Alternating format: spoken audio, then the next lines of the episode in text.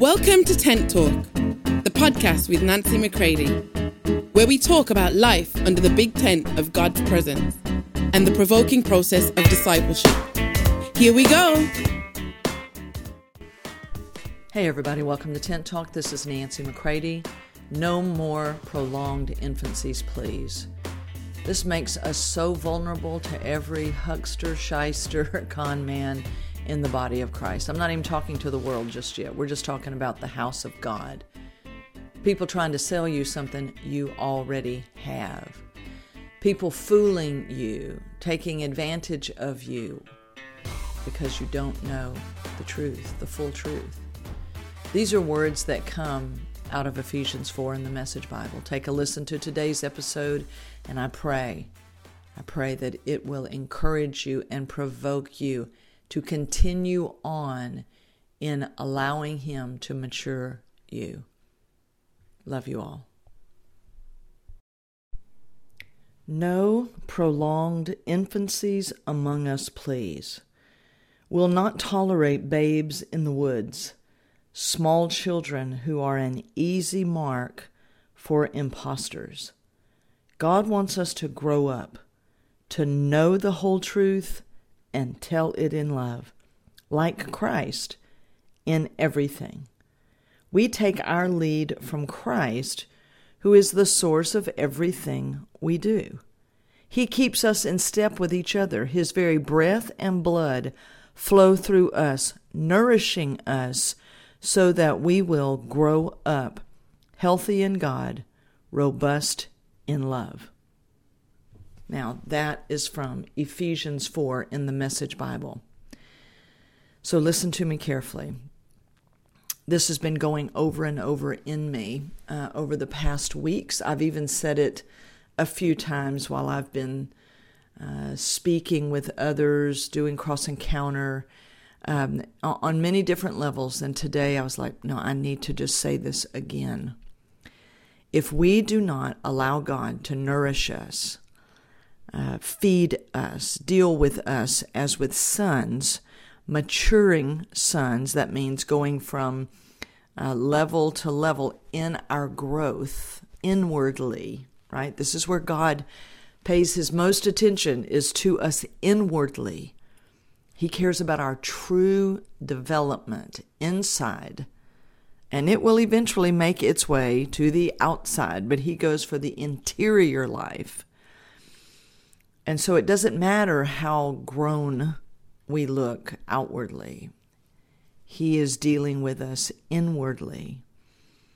And it says that He wants us to grow up. It says, no prolonged infancies, no being an infant forever. This is not about being and remaining like little children. We are His sons. And because He loves us, He wants to feed us so that we can grow up.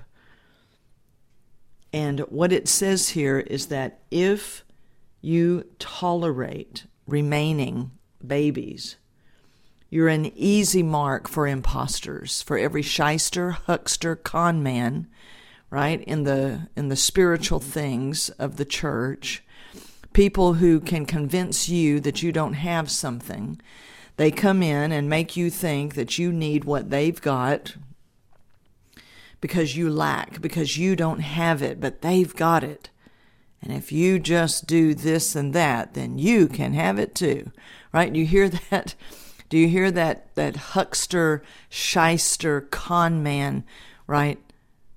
Attitude is that you don't have it, I have it right? And I'll lay hands on you and then you can have it. No, listen to me carefully. My friends, you have Christ. If you're born again, you have Christ. What you need is the true fivefold ministry giftings that God um, has to serve your life. They're not here, okay, with their big giftings for you to serve them.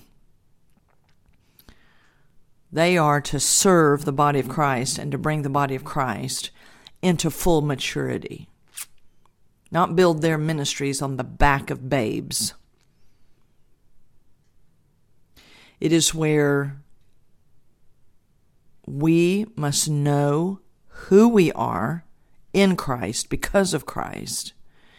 And we must know, therefore, what he has already brought to us. Now, all that he has brought to us, we have the full inheritance of Christ, must now be developed. You won't find it surprising that the scripture says that will come through discipleship, through the education and the actual working out of the salvation that he has already brought to you right? This is why it will say things like weak and silly women letting manipulative men come in and take advantage of them over in Second Timothy, I think, where it talks about, you know, in the last days these things will be happening. L- listen to me. If we are not maturing, right? If we are not being provoked, right, in our life with Him and are not maturing, we are open prey, easy prey for imposters, it says. We believe things that are just silly, ridiculous doctrines. We don't know the true uh, mark uh, of our salvation, right? That that we are to know that it said that we have the breath and blood right? His very breath and blood flowing through us, nourishing us. See, so what that's talking about is the inner life that He has put all that He is inside your spirit man when you're born again. Then He puts His trainer, His partner, Holy Spirit, is now one with you and will do in you and for you the same as He did for Jesus. He is the Spirit of truth. He will bring all things to you. He will lead you, Romans 8:14 says, the Holy Spirit. Right? The sons cannot mature, grow, flourish, bear fruit, walk, live, right? Without Holy Spirit. You were never meant to do that on your own right? We are not those who live independent from Him, but in ever increasing measures of dependency. So, no more, no more prolonged infancies, please. We do not want to drag out, right, the baby stage, right?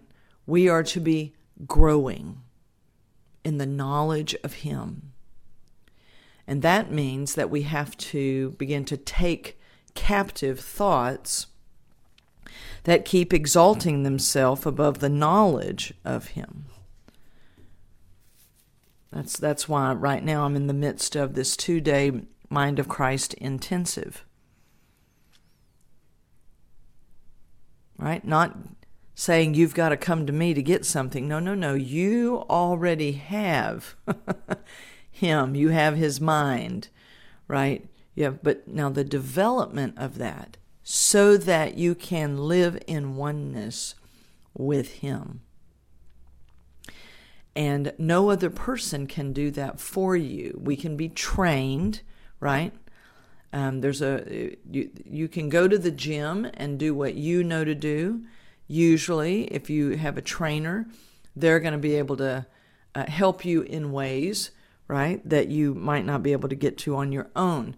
But it's not like they give you muscle, right? They don't give you the will to do it, right? They come alongside you as you determine to pursue. So, this is where um, I want you to be aware, my friends. We cannot, we cannot tolerate staying small, childish, immature in our thinking. We must allow Him to mature us by His love, His life. Right? We need to let Him speak truth to us because it says God wants us to grow up to know the whole truth and tell it in love. But first, you have to know the whole truth. You have to know truth. You have to know that which you already possess, that which He has already made certain is within you. And because He is your shepherd, you lack nothing. We might lack development, but we do not lack life. We do not lack wisdom, right? We have everything, but are we allowing it to be developed? And if you are, trust me, you're not going to fall for every shyster, huckster, con man, right? Moving through the body of Christ thinking they've got to whip you up into a frenzy, right?